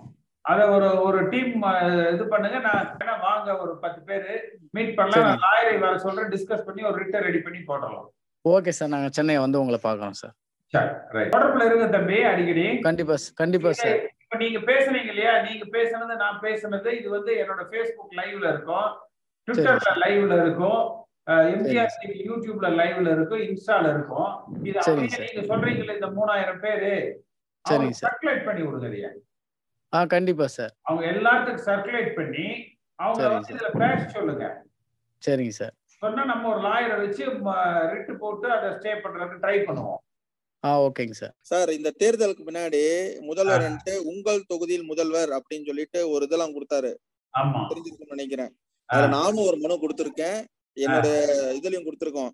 அவர் என்ன சொல்றாருன்னா இந்த மனு முடியலன்னா இந்த மனு வந்துட்டு பாத்தீங்கன்னா நான் வந்துட்டு ஆட்சிக்கு வந்த உடனே சால்வ் பண்ணிடுவோன்றாங்க நான் எங்க எம்எல்ஏ எங்க மேயர் எல்லாருக்கும் அந்த மனுவை ஃபார்வர்ட் பண்ணிட்டேன். சிஎம் செல்லுக்கே நான் வந்துட்டு மெயில் போட்டேன். ஒன்னும் இல்ல. அடுத்து முதல்வரை பார்க்க போலாம்னு இருக்கேன். நீங்களும் விருப்பப்பட்டீங்கன்னா கூட வாங்க. ஏன்னா அவர் சொல்லிட்டாரு. இந்த இந்த நம்பரை காட்டி உள்ள வான்ட்டாரு. மூத்தவர்கள் நீங்க நீங்க சொன்னீங்கன்னா வாங்க. ரெண்டு பேரும் முதல்வரை பார்த்து ஐயா இப்படிலாம் இருக்கு. நீங்க சொன்னதுதான் நாங்க ஒன்னும் உங்களை எதிர்த்து சொல்லல. எல்லாம் சால்வ் ஒண்ணும் கூட சால்வ் பண்ண மாட்டேங்கிறாங்க சார். கலெக்ட் பண்ணுங்க. நிறைய பேர் இப்ப தமிழ்நாடு முழுக்க சார் ஐம்பது ஐம்பது நம்ம எல்லாரும் போலாம். நேரா. உங்கள் தொகுதியில் சார் நீங்க வந்து கண்டிப்பா வரணும் சார். ஒரு டேட் எல்லாம் சொன்னார். ஆட்சி பொறுப்பு முதலமைச்சர் ஆனவுடன் நூத்தி இருபது நாளுல தொண்ணூறு நாள் ஏதோ ஒரு நாளெல்லாம் குறிச்சாரு. அது சார் ஒரு- அந்த வீடியோ அவர் வந்துட்டு அவர் பேசின வீடியோ நான் போட்ட மனு அதோட அக்னாலஜ்மெண்ட் எல்லாம் அழகா ஒரு ஃபைலா வச்சிருக்கேன். நீங்க எப்ப கொடுத்தாலும். அத ஒரு வீடியோவா போட்டு அவருக்கே அனுப்பி சரி சார் ஓகே கண்டிப்பா கொடுக்குறேன் சார். இதெல்லாம் சொல்லுங்க. ஏன்னா அவர் வந்துட்டு எந்த அளவுல இத வந்துட்டு என்ன பண்ணணும்னு நினைக்கிறாரு என்ன பண்ணக்கூடாது நினைக்கிறாரா பண்ணணும்னு நினைக்கிறாரு தெரியல. ஆனா கீழே இருக்கவங்க எல்லாம் ரொம்ப சோம்பேறியாவே இருக்காங்க சார். யாரும் யாரும் மதிக்க மாட்டேங்கிறான். ஏ என்ன? மனு போட்டியா? போ வரும். போ பாத்துக்கலாம் அப்படிங்கிற மாதிரி தான் இருக்கு. இது எந்த அளவுல வந்துட்டு அவரே ஒரு சொல்றாரு இந்த இதை அட்டையை கொண்டு வந்து நீங்க கோட்டைக்குள்ளே வரலாங்கிறாங்க. கோட்டைக்குள்ள எங்க சார்? அவர் போற இடத்துல வந்துட்டு பக்கத்துல கூட நிப்பாட்டுறது கூட ஒரு வாய்ப்பே இல்லாம இருக்கு. நீங்க இந்த விஷயங்கள்லாம் உள்ள வரணும் சார். ஏன்னா இதுதான் மக்கள் இத நீங்களும் நானும் தனியா போனோம்னா இன்னைக்கு முதலமைச்சர் சந்திச்சாருன்னா உடனே டிவில எல்லாம் ஓ இவர் திமுகவில் சேர்கிறாரான்னு போட்டுருவாங்க. அதனால நம்ம வந்து இத முதல்லயே பத்திரிகையில அறிவிச்சுட்டு இப்போ உங்களுக்கு தெரிஞ்ச மாதிரி அந்த உங்கள் தொகுதியில் முதல்வன் அது கொடுத்தவங்க எத்தனை பேர் இருப்பாங்க? நம்ம ஒண்ணு பண்ணல சோசியல் மீடியால போட்டு வைரல் ஆக்கி விடுவோம். எல்லாரையும் கான்டாக்ட் பண்ண சொல்லி ஒரு டேட் பிக்ஸ் பண்ணி எல்லாரையும் ஒரு ஆயிரம் ரெண்டாயிரம் பேர் திரட்டிக்கிட்டு நேரா அந்த உங்கள் தொகுதியில் முதல்வன்னு நீங்க இதெல்லாம் சொன்னீங்க. இதை. ஏன் செய்யல நேரா போய் கேட்டுருவோம். கேட்டுருவோம் சார். ஏன்னா அவங்க தான் சொல்லியிருக்காங்க. அவர் இதுலயும் வந்துட்டு பாத்தீங்கன்னா ஒரு எக்ஸ்ட்ராடனரி என்ன என்ன சொல்லியிருப்பாருன்னா நீங்க கோட்டைக்கு வரலாம். எதுவுமே தேவையில்ல. இந்த பாஸை எடுத்துக்கோங்க கையில. எடுத்துட்டு வந்து என்னைய பாருங்க அப்படிங்கிறான். நான் என்ன சொல்றேன்? அவரை பார்க்கணும். அவரை தொந்தரவு பண்ணும்ல கொடுத்த மனுவை நீங்க சால்வ் பண்ணிட்டீங்களான்னு எப்படி ட்ராக் பண்றீங்க? ட்ராக்கிங் ட்ராக்கிங் இருக்கணும் நீங்க ஒரு நம்பரை கொடுத்துருக்கீங்க. பயனாளிக்கு போய் சேர்ந்துச்சா? சேரலையா? யாரு பேசுனா? என்ன பண்ணா? யாரு ஃபாலோ பண்ணா? எதுவுமே ஒரு சிஸ்டமே கிடையாது. ஆனா இந்த மனு வாங்குறதுக்கு ஒரு சிஸ்டம் இருந்தது. லேப்டாப்ல என்ட்ரி பண்ணுவாங்க ஒரு அட்டையை கொடுப்பாங்க அதை போடுவாங்க எடுப்பாங்க எல்லாமே இருந்தது. அதை ஒரு பெட்டியில வச்சு பூட்டுவாரு பூட்டை காட்டுவாரு பெட்டியை திறந்து காட்ட எல்லாமே நடந்துச்சு. இதெல்லாம் இதுல இருந்து எதுவுமே குறை கிடையாது. ஆனா இதோடைய யூஸ் என்ன? ஒண்ணுமே கிடையாது. எனக்கு தெரிஞ்சு ஒண்ணுமே கிடையாது. நானே வந்துட்டு இருபத்தஞ்சு பேர்கிட்ட நான் பார்த்திருக்கேன். அந்த மனு எல்லாம் பார்த்திருக்கோம் செஞ்சிருக்கோம். ஒன்னும் அதை பத்தி மறந்துட்டாங்க அவ்வளவுதான். பட் ஆனா இதெல்லாம் வந்துட்டு எந்த அளவுல போய் முடியுது என்னன்னு தெரியல. கூடிய சீக்கிரம் நீங்க எல்லாம் இன்னும் ரொம்ப ஆக்டிவா வரணும் சார் நாங்கெல்லாம் சப்போர்ட் பண்ண ரெடியா இருக்கோம். இந்த மாதிரி விஷயங்களை தான் நீங்க ஹைலைட் பண்ணணும். நம்ம நீங்க சொல்றது ரொம்ப நியாயம் தம்பி. நம்ம இது என்ன செய்யலாம்னா இப்ப நீங்க பேசுனது நான் பேசுனது இதை எடிட் பண்ணி சோசியல் மொத்த நம்மளோட இந்த ஜூம் இதையும் கனெக்ட் பண்ணி நம்ம பூரா தமிழ்நாடு முழுக்க சோசியல் மீடியால வைரல் போட்டு விடுவோம். எல்லா இதுலையும் போட்டுட்டு இது மாதிரி அந்த உங்கள் தொகுதியில் முதல்வன் அந்த திட்டத்துல மனு கொடுத்து கொடுத்தவங்க அது நிறைவேற அது அதுல இன்னும் நிறைவேறாதவங்க உங்க விவரங்களை எல்லாம் வந்து பதிவு செய்யுங்க அப்படின்னு சொல்லி நம்ம போட்டுருவோம். அப்படி போடணும் சார். ஏன்னா வந்துட்டு இதெல்லாம் பாத்தீங்கன்னா இது அவராதான் சொல்றாரு. யாரும் கேட்கல ஏன்ட்ட மனுவை கொடுங்கன்னு கேட்கிறாரு அதுக்கு நிகழ்ச்சி வைக்கிறாரு பெட்டியை கொண்டு வந்து வைக்கிறாரு எல்லாம் காட்டுறாரு செய்யறாரு போது வந்து சமணம் போட்டு உட்கார்ந்து இருப்பாரு அவங்க கட்சிக்காரங்களை எல்லாம் வச்சு அது ஒவ்வொருத்தரா செட் பண்ணி கொண்டு வந்து அந்த பெட்டிஷன் எல்லாம் கொடுக்க சொல்லுவாரு. சார் ஓசூர்ல. இங்க கிருஷ்ணகிரி மாவட்டம் ஓசூர்ல இங்கெல்லாம் பாத்தீங்கன்னா வந்துட்டு உள்ளாட்சியில அவ்வளவு இது இருக்கு சார். ஒண்ணுமே வந்துட்டு சரியில்லை. எதுவும் சொல்ற மாதிரியே இல்ல சார். எதுவும் பேசுற மாதிரி இல்ல. பேசினாலும் அது பிரச்சனை. பேசாம விட்டாலும் பிரச்சனை. அந்த மாதிரி இருக்கு. இங்க மக்கள்லாம் ஒன்னா சேர்ந்து நம்ம கட்சிக்காரங்க எல்லாம் ஒன்னா சேர்ந்து ஒரு ஏதாவது சொல்யூஷனை கொண்டு வரணும். சார், நம்ம இத மொத்தமானவங்களை திரட்டி நம்ம நேரா கோட்டை நோக்கியில போடலாம் தம்பி. கண்டிப்பா சார். கண்டிப்பா சார். சார் இதை நல்லா சோசியல் மீடியால ஹைலைட் பண்ணி வைரல் பண்ணி கொடுங்க. ஆ sir. Okay sir. Thank you sir. அந்த அன்எம்ப்ளாய்மெண்ட் யூத் அப்படின்னு இந்த வேலை வாய்ப்புக்காண்டி பதிவு பண்ணியிருந்தேன். எனக்கு அதே சிஎம்செல்ல இருந்து எம்ப்ளாய்மெண்ட் ஆபீஸ்ல இருந்தெல்லாம் வெரிஃபிகேஷன் முடிஞ்சுது. அதாச்சு ஐயா அவங்க வந்து இந்த ஆட்சிக்கு வந்த அந்த டைம்ல சூட்டோட சூடா பண்ணாங்க தவிர அதுக்கப்புறம் அதுல ஒரு ஆக்ஷனும் இல்ல. அந்த இது அப்படியே இது பண்ணி இது பண்ணிட்டாங்க. அதுக்கப்புறம் நம்ம கான்டாக்ட் பண்ணாலும் ஒரு ப்ராப்பரான ரெஸ்பான்ஸ் இல்ல. அதுக்கு வந்து நூறு நாள்ல சொல்யூஷன் கொடுக்கணும். நம்ம என்ன கம்ப்ளைண்ட் ஃபைல் பண்றோமோ அதை வந்து நூறு நாள்ல சொல்யூஷன் கொடுக்கணுங்கிற இதுல தான் அவங்க தேர்தல் அறிக்கையிலே சொல்லி தான் ஓட்டே வாங்கினாங்க. அதுக்கு அந்த அதிகாரி கூட நம்ம மாவட்டத்துல உள்ள கலெக்டர் தான் ஒரு அதிகாரியை நியமிச்சிருந்தாங்க. ஒரு லேடி அவங்க நேம் எனக்கு மறந்துட்டு. ஆனா அந்த இது ஃபுல்லாமே அவங்க வந்து ஃபுல்லாமே ஃபேக் தான்யா இதுக்கு ந- நம்ம நம்ம கட்சியில இருந்து ஒரு இதெல்லாம் அவங்கள்ட்ட இருக்கிற மைனஸ் நம்ம ஒரு நம்ம எடுத்து நம்ம ஆளுக்கு பிளஸ் ஆகுறது வந்து நம்மளுக்கு ரெண்டாயிரத்தி அடுத்து வர சட்டமன்றமா இருந்தாலும் சரி எம்பி எலெக்ஷனா இருந்தாலும் சரி நம்மளுக்கு கொஞ்சம் யூஸ்ஃபுல்லா இருக்கும்யா. சரி நம்ம பண்ணுவோம் தம்பி.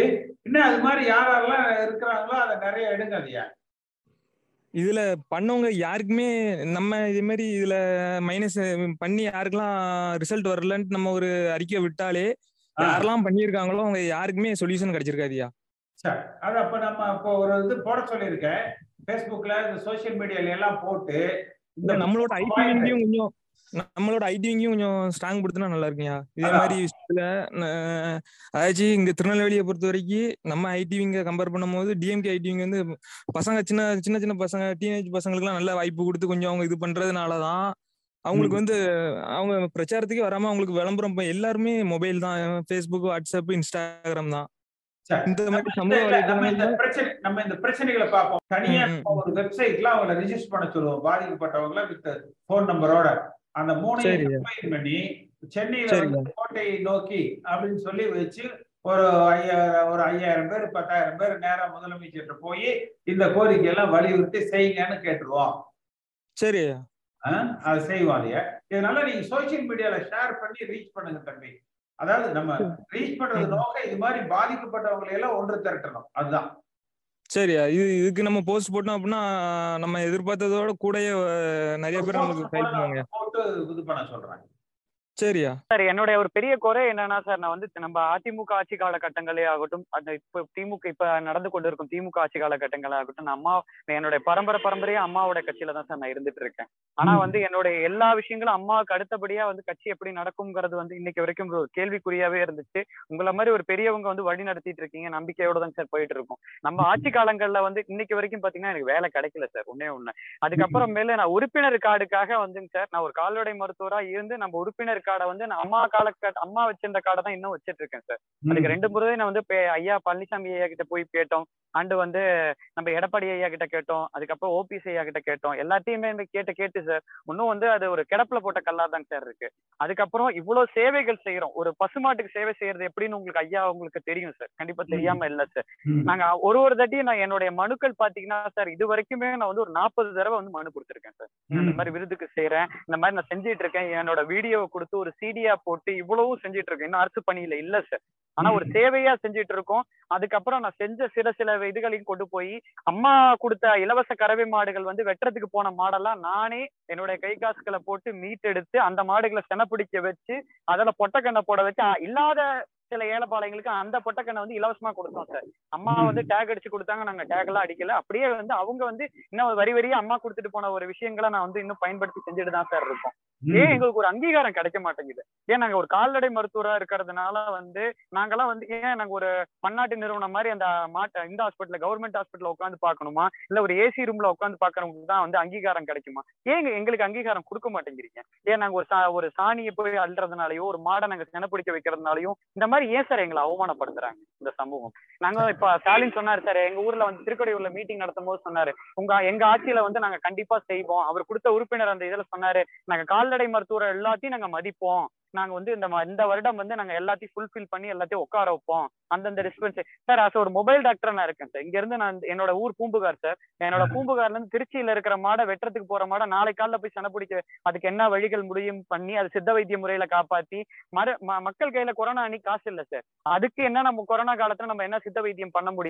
அவங்களை எப்படி காப்பாத்தி கொண்டு வர முடியும்? அஞ்சரைப்பட்டி வைத்தியத்தை எப்படி கொண்டு வர முடியும்? சார் நான் ஒரு அலோபதி மருத்துவர் தான். அலோபதி மருத்துவத்தை வந்து நான் வந்து சொன்னாலும் அவங்க வாங்கக்கூடிய அளவுல அந்த கொரோனா காலத்துல காசு இருந்துச்சா? இல்ல சார் அதுதான் ஒரு பெரிய கேள்விக்குறி. ஆனால் ஐயா மாதிரி ஆட்கள் நீங்க திரும்பி ஆட்சிக்கு வரணும். இதெல்லாம் கொஞ்சம் தயவு செஞ்சு தட்டி கேளுங்க சார். ஒரு கால்நடை மருத்துவரா இருக்கும்போது வந்து எங்களுடைய ஆதங்கம் நான் ஒரு இதுல இருக்கிறதுல வந்து இப்ப திருப்பி யாராவது எங்க குடும்பத்துல யாராவது படிக்க வராங்கன்னா கால்நடை மருத்துவம் வேணாம் வேணாம். நமக்கு என்ன எஜுகேஷன் கிடைக்க போகுது? இந்த மருத்துவத்துக்கு ஒரு பெரிய இது இருக்கணும் சார். மனுஷனா இருந்தா வாயில வயித்த வலிக்குது எல்லா வலிக்குன்னு சொல்லிடுவான் சார். ஆனா கால்நடைகள் அப்படி சொல்ல முடியாது சார். ஒரு கழிஞ்சா ஒரு மாவோட விவசாயியோட வீட்டுல இன்னைக்கு ஒரு நாள் பொருளாதாரம் போயிடும் சார். அந்த பாலை நம்பி இருக்கிற குழந்தையோட வாழ்க்கை தரம் எப்படின்னு யோசிச்சு பாருங்க. ஒண்ணு ஒண்ணும் அனுபவம் சொல்றேன். நான் பெருசா இழுக்க விரும்பல சார். ஆனா வந்து எங்களுக்கு ஒரு அங்கீகாரம் கிடைக்கிறத வந்து என்ன கவர்மெண்ட்ல நாங்க ஒரு அப்ளை பண்றோம் சார். ஒரு விருதுக்கு அப்ளை பண்றோம். நீங்க கவர்மெண்ட் ஸ்டாஃபா நீங்க கவர்மெண்ட் ஸ்டாஃபா இருந்தா வந்து இந்த விருதுக்கு அப்ளை பண்ணுங்க. ஏன் சார் கவர்மெண்ட் ஸ்டாஃப் மட்டும்தான் இருக்கணுமா? கவர்மெண்ட் ஸ்டாஃபுக்கு வேலைக்கு போக முடியாதவங்க பிரைவேட்டா எத்தனை பேர் கஷ்டப்பட்டுட்டு இருப்பாங்க சார் அவங்களுடைய வாழ்நடை தரத்தம் எப்படி பண்ணிட்டு இருப்பாங்க? அதுக்கான எல்லா டாக்குமெண்ட்ஸும் எல்லாவுடைய பிசிக்கல்ஸும் நாங்க கொண்டு போய் அங்க வைக்கும் போது ஏன் சார் நாங்க தட்டி கழிக்கப்படுறோம்?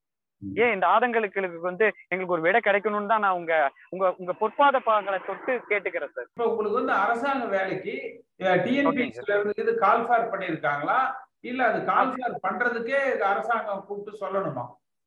சார் அரசாங்கம் தான் சார் அதை கூப்பிட்டு சொல்லணும் சார். இப்ப வந்து பாத்தீங்கன்னா தொண்ணூறு சதவீதம் வந்து இதுல வந்து மாற்றுத்திறனாளிகள் கோட்டால தான் சார் நான் வரேன். மாற்றுத்திறனாளிகள் கோட்டால நான் வந்து படிச்சுட்டு வந்திருக்கேன் சார். நான் டெல்லியில போய் மாற்றுத்திறனாளிகள் டிசபிலிட்டி ஆஃப் இதுன்னு சொல்லிட்டு டிஸ்லெக்ஷியா அதுல போய் படிச்சுட்டு வந்திருக்கேன் சார்.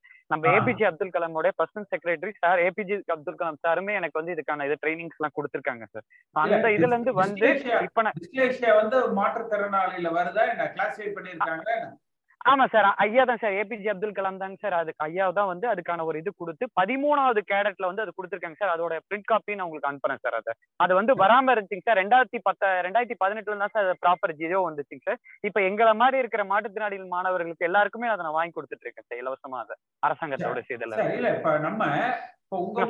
நம்ம ஒரு பிராடர் ஆஸ்பெக்ட்ல வெட்டரி. டாக்டர்ஸ் வந்து தமிழ்நாடு முழுக்க அன்எம்ப்ளாய்ல எவ்வளவு பேர் இருக்கிறாங்க? அப்படிங்க நான் சொல்ற டேட்டா எல்லாம் எடுத்து அனுப்புங்க. நம்ம ஒரு கவ ஒரு கவர்மெண்ட்ல சிஎம் பார்த்து நம்ம இதெல்லாம் பேசுறோம்னா கண்டிப்பாங்க சார் கண்டிப்பா ஒண்ணு வந்து அண்ணன் வெட்டினரி படிச்சவங்க எத்தனை பேரு? அதுல. அன்எம்ப்ளாய்டு எத்தனை பேரு? அப்புறம். தமிழ்நாடு கவர்மெண்ட்ல வேகன்சி எத்தனை? ஓகேங்க சார் ஓகேங்க இந்த மூணு டேட்டா கொடுத்தீங்கன்னா பாருங்க இவ்வளவு பேர் வேலை இல்லாம இருக்கிறாங்க. கவர்மெண்ட்ல இவ்வளவு வந்து அன்எம்ப்ளாய்மெண்ட் இது வேலை வேகன்சி இருக்கு. நீங்க டிஎன்பிஎஸ்ல சொல்லி இதை கால்பார் பண்ண சொல்லுங்க. அந்த கால்பார் பண்ணி நீங்க ரொட்டீன் ப்ராசஸ்ல இன்டர்வியூ பண்ணி போடுங்க. அதுல அந்த மாற்றுத்திறனாளிகளுக்கு உண்டான கோட்டாவையும் ஃபில்அப் பண்ண சொல்லுங்க. இது மாதிரி நம்ம ஒரு ரெப்ரசன்டேஷன் ரெடி பண்ணி ஒரு தமிழ்நாடு முழுக்க ஒரு ஆயிரம் பேர் ரெடி பண்ணோம்னு வச்சுக்க இப்ப பாத்தீங்கன்னா. மூணு நாலு பேர் வரிசையா ஒவ்வொரு இஷ்யூ சொன்னாங்க. இது மாதிரி ஒரு. அஞ்சு இஷ்யூவை கம்பைன் பண்ணோம்னா ஒவ்வொரு இஷ்யூல இருந்து ஒரு ஆயிரம் பேர் ஆயிரம் பேர் நம்ம மொபிலைஸ் பண்ணி ஒரு நாலு ஐயாயிரம் பேர் ஃபோக்கஸ்டா ஒரு நாலு அஞ்சு பாயிண்ட் எங்களுக்கு இதெல்லாம் அப்படின்னு சொல்லி. பண்ணலாம். கண்டிப்பா சார் கண்டிப்பா. வந்து உங்களுக்கு ஒரு மீடியா அட்ராக்ஷன் இருக்கும். எங்களுக்கு இன்னும் ஒரு போஸ்டிங் வந்து சரியான போஸ்டிங் கிடைக்கல சார் மயிலாடுதுறை மாவட்டம் பூம்புகார்ல இத்தனை வருஷமா நம்ம அம்மாவோட கட்சியில இருந்துட்டு இருக்கு. எனக்கு வந்து நான் ஒரு உங்களுக்கு வந்து இது எப்படி நம்ம அந்த போஸ்டிங் வாங்க முடியுங்கிறத நான் எக்ஸ்பிளைன் பண்ணிட்டேன். அருப்புக்கோட்டை தொகுதி சார் எம்ஜிஆர் நின்ற தொகுதி சார் பஞ்சவர்ண பஞ்சவர்ண இருந்தார் எம்ஜிஆர் காலத்துல.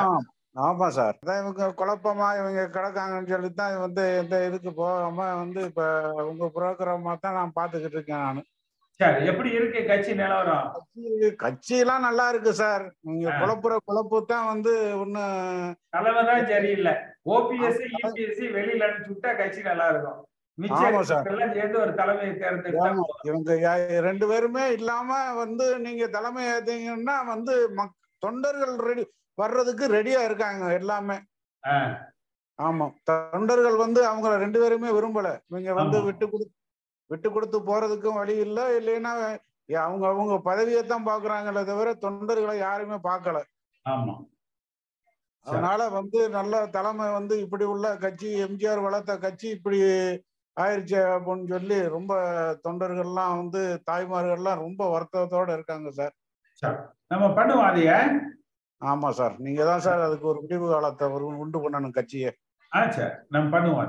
சரி இது வந்து நான் இப்ப எங்க தொகுதி எம்எல்ஏ வந்து மான்ராஜன் இருக்காருப்ல சார் பல தடவை கோரிக்கை வச்சாலும் இன்னைக்கு வரைக்கும் வந்து என்ன ஏதுன்னு எட்டி கூட பார்க்கல சார் மழைநீர் சாக்கடை பாத்ரூம் எல்லா வசதியும் போய் கேட்டாச்சு. அவர் ஒரே வார்த்தை முடிச்சிட்டாரு. என்னால முடியாது முடியாது முடியாதுன்னு தான் சொல்றாரு.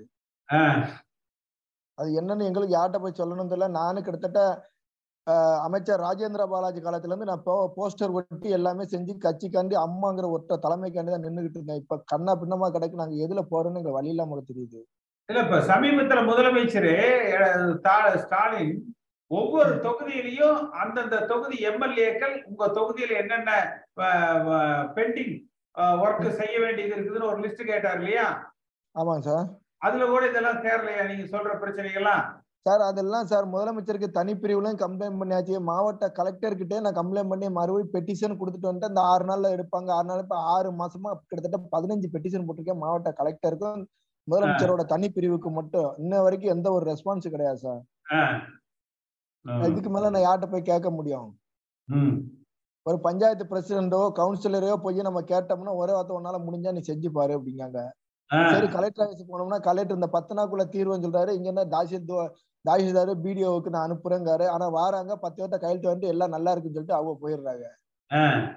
இப்ப என்ன புதுசா ஒரு பில்டிங் கட்டி பதினஞ்சு லட்ச ரூபாய்க்கு ஒரு பில்டிங் கட்டி இப்ப பூரா மேமும் பூரா குடியாரனுக்கு கூட்டு அடிக்கிற ஐடியாவா போச்சு பாத்ரூம் எல்லாம். அது கேட்கறதுக்கு யாரு? நானும் கலெக்டர்கிட்ட போட்டோ எடுத்து போட்டோ எடுத்து பத்து தடவை காட்டிட்டேன். மேகநாத ரெட்டி விருதுநகர் மாவட்ட கலெக்டர் மேகநாத ரெட்டி. அவரை நான் முதலமைச்சருக்கு தனி பிரிவுக்கு அனுப்பியாச்சு. அவ இன்ன வரைக்கும் என்ன ஒரு ஃபோன் பண்ணி கூட என்னன்ட்டு என்கிட்ட கேட்கல. என்னப்பா இந்த மாதிரி பெட்டிஷன் அனுப்பிக்க என்ன பிரச்சனை? எது? எதுவுமே கேட்கல. ஏன்னா வர்றதுக்கு முன்னாலே இங்க இருக்க லோக்கல் பிரசிடென்ட்டும் கவுன்சிலர் பைசா கொடுத்து அவளை ஸ்டாப் பண்ணிடுறாங்க. மாண்ட்ரா சார்ட்ட போய் கேட்டோம்னா மாண்ட்ரா சார் கண்டுக்கிறதே கிடையாது. எம்எல்ஏ மாண்ட்ரா சார் கண்டுக்கிறதே கிடையாது. இதுக்கு நான் என்ன சார் தீர்வு சொன்னா நம்ம எதா பண்ணலாம். அதுதான் கேட்டேன். அந்த டீட்டெயில் அனுப்பிச்சு விடுங்க. அதான் அப்ப நம்ம இது மாதிரி இன்னொரு ரெண்டு மூணு ஜூம்ல இதே டாபிக்ல நம்ம இந்த பிரச்சனைகளை எல்லாம் கேட்டு கலெக்ஷன் பண்ணுவோம். நீங்க ஃபேஸ்புக்கு ட்விட்டர் இன்ஸ்டால ஏதாவது இருக்கீங்களா? இருக்கேன் சார். ட்விட்டர்ல இருக்கேன். அதுல இப்ப நம்ம நடக்கிற இந்த நிகழ்ச்சி எல்லாம் அப்படியே எடுத்து அதுல ஷேர் பண்ணி விடுங்க நிறைய பேர்த்துக்கு. அதுல எல்லாம் ஷேர் பண்ணி விட்டு நம்ம இந்த மாதிரி இருக்கிறத நான் தனியா போஸ்டர்ஸ் ப்ரிப்பேர் பண்ணி அதாவது உங்களில் ஒருவன் அந்த ஒவ்வொரு சட்டமன்ற தொகுதியில என்னென்ன பிரச்சனை இருக்குது இப்ப அரசாங்கத்துக்கு வந்ததுக்கு அப்புறம் ஒண்ணு போட்டாரு. அப்புறம். தேர்தலுக்கு முன்னாடி வந்து ஒரு கூட்டம் நடத்தி ஒரு நிகழ்ச்சிகள்ல வந்து பேசினாரு. அப்புறம் வெட்டினரி டாக்டர்ஸுக்கு இருக்கிற பிரச்சனையை சொன்னாரு. காலேஜ் ப்ரொஃபஸருக்கு இருக்கிற பிரச்சனையை சொன்னாரு. மாற்றுத்திறனாளிகள் பிரச்சனை சொன்னாங்க. அது மாதிரி நிறைய பேர் பார்த்தீங்கன்னா நிறைய பிரச்சனைகளை சொல்லியிருப்பாங்க. இது எல்லாம் ஒண்ணா கோர்த்து சமூக வலைதளத்துல போட்டு எல்லாரையும் பதிவு பண்ண சொல்லலாம். இந்த மாதிரி பிரச்சனைகள் இருக்கிறது எல்லாத்தையும் ஒரு லிஸ்ட் போட சொல்லுவோம். அவங்கள பேர் கொடுக்க சொல்லுவோம். பண்ணி ஒரு பத்தாயிரம் பேர் நம்ம டார்கெட் பண்ணோம்னா ஒரு மூணாயிரம் பேர் ஐயாயிரம் பேர் மொபிலைஸ் ஆவாங்க. ஒரு. நாள் வந்து அந்த கோரிக்கை மனுவோட எடுத்து சென்னையில. சென்னையில வந்து நம்ம உழைப்பாளர் சிலை கிட்ட இருந்து அசம்பிள் ஆகி நேரா முதலமைச்சரை பார்த்து கொண்டு போய் மனு கொடுத்து செய்ய சொல்லுவோம். ஏன்னா தனியா ஒருத்தர் நான் வர்றேன் அதுக்கு? தனியா. ஒரு ரெண்டு பேர் போனா நடக்காது. குறைஞ்சபட்சம் அதுக்கப்புறம் அது மாதிரி தமிழ்நாடு முழுக்க இருக்கிற எல்லாத்துக்குமே அந்த வேலைகள் நடந்தா சந்தோஷம்.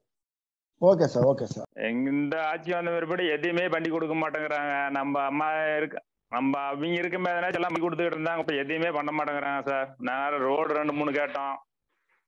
டேங்க்கு டேங்க் லைன் கேட்டோம். எதையுமே பண்ணி கொடு எதையுமே பண்ணி கொடுக்க மாட்டேங்கிறாங்க சார். எதையுமே இந்த ஆட்சியில எதுவுமே பண்ணி தர மாட்டேங்கிறாங்க. எல்லாமே மாற்றமா போயிட்டு இருக்கு அதுக்காக நீங்க எல்லாம் பார்த்து ஒரு தீர்வு எடுத்தீங்கன்னா சார் பரவாயில்லைங்க சார். சார் மறுபடியும் அம்மா ஆட்சி கொண்டு வாங்க சார் நீங்க. அதுதான் சார் என்னோட விருப்பமே. நான் சின்ன வயசுல இருந்து அது எனக்கு இதுவா இருக்கு சார். இந்த ஆட்சியெல்லாம் ஒண்ணுமே சரியா நடக்கிறது இல்ல சார்.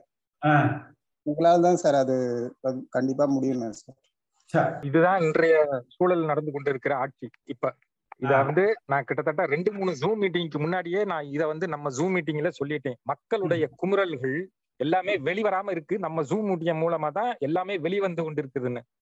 இன்னொன்னு பாத்தீங்கன்னா ஸ்டாலின் கிட்ட வந்து ரெண்டு விஷயம் கிபி கிமு மாதிரி நம்ம தேர்தலுக்கு முன்னாடி பாத்தீங்கன்னா உங்கள் தொகுதியில் ஸ்டாலின் அப்படின்னு வச்சிருந்தாரு. அதுக்கப்புறம் ஆட்சிக்கு வந்ததுக்கு அப்புறம் உங்கள் தொகுதியில் முதல்வர் அப்படின்னு வச்சிருந்தாரு. இது ரெண்டுமே வந்து ஒரு மாய பிம்பம் மாய பிம்பம் மாய திரை தான்.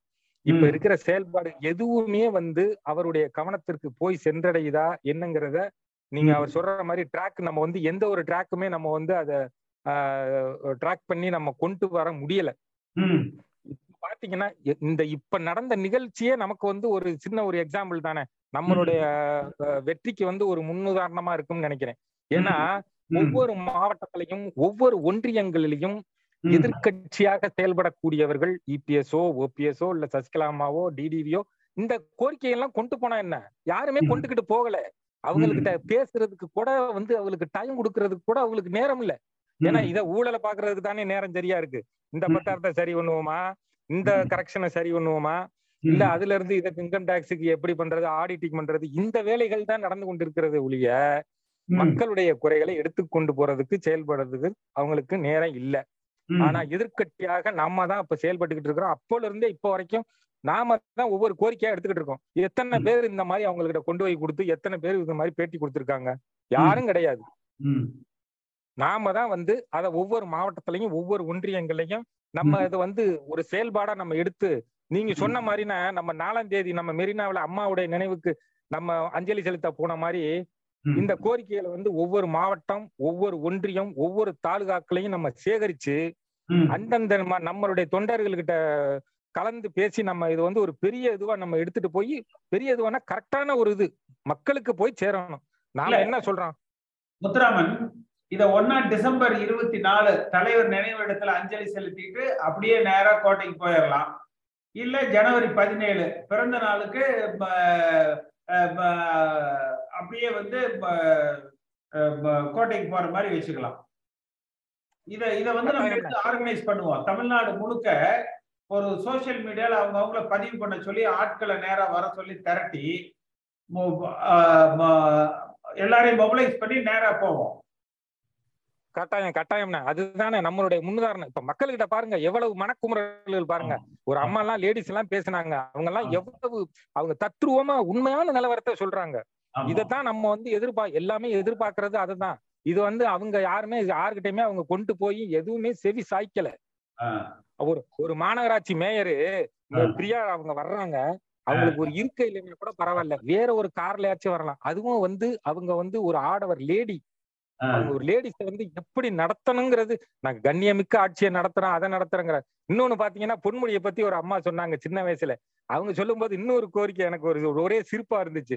இப்ப நிவாரண நிதி கொண்டு போது போய் பாத்தீங்கன்னா அவர் வாய் தவறி பாத்தீங்கன்னா நான் கலைஞர் இருக்கும்போது நான் முதலமைச்சரா இருந்தேன் அப்படின்னு ஒரு இப்ப எல்லா மீடியாவிலும் இப்ப வந்திருக்காது. அத பாத்தீங்கன்னா ரொம்ப வேடிக்கையா இருக்கும். நான் முதலமைச்சரா இருந்தேன் இருந்தேன்னு. இந்த மாதிரி இந்த மாதிரி கோமாளிகள் உடைய மந்திரிகளை தான் இங்க எல்லாமே இருக்கிறாங்க. நம்ம இத நம்ம இத வந்து ஒரு முன்னுதாரணமா எடுத்து நம்ம கட்டாயம் இதை செஞ்சு ஆகணும் மக்களுக்கு இந்த ரெண்டு தேதி. நம்ம இத கொஞ்சம் நல்லா ஆர்கனைஸ் பண்ணணும். அப்படி போறோம்னா ஒரு ஐயாயிரம் பேர் பத்தாயிரம் பேர் போகணும். அலறி அடிச்சுட்டு வந்து இந்த அரசாங்கம் வந்து அத விஷயங்களை கவனிக்கணும். அந்த மாதிரி செய்வோம். இப்ப நீங்க பேசிட்டு இருக்கதே பாத்தீங்கன்னா பவரை கட் பண்றாங்கன்னு சொல்றீங்க. அது கூட உண்மையா. இருக்கலாம். அது வேணும்னு இயற்கையா நடந்ததான்னு தெரியல. இந்த பதினெட்டு மாத ஆட்சி பாத்தீங்கன்னா ஐந்து ஆண்டுகள் வாங்க வேண்டிய கிட்ட பேரை பதினெட்டு மாதங்கள்லயே வாங்கிட்டாங்க. இந்த பத்திரிகையாளர்களே பலரும் சொல்றாங்க. லஞ்ச லாவணியம் வந்து இந்த ஆட்சியில அதிகமாயிட்டு இருக்குன்னு தான் சொல்ல முடியும். இப்ப சமீபத்துல பாத்தீங்கன்னா சில கடைகள் எல்லாம் மாநகராட்சி அதிகாரிகளை விட்டு உரிமை பெறல அது இதுன்னு சொல்லி சில பேரம் பேசி வசூல் பண்ண சொல்லியிருக்கிறாங்க. அவங்க ரொம்ப வேகமா வேட்டையாடிக்கிட்டு இருக்கிறாங்க.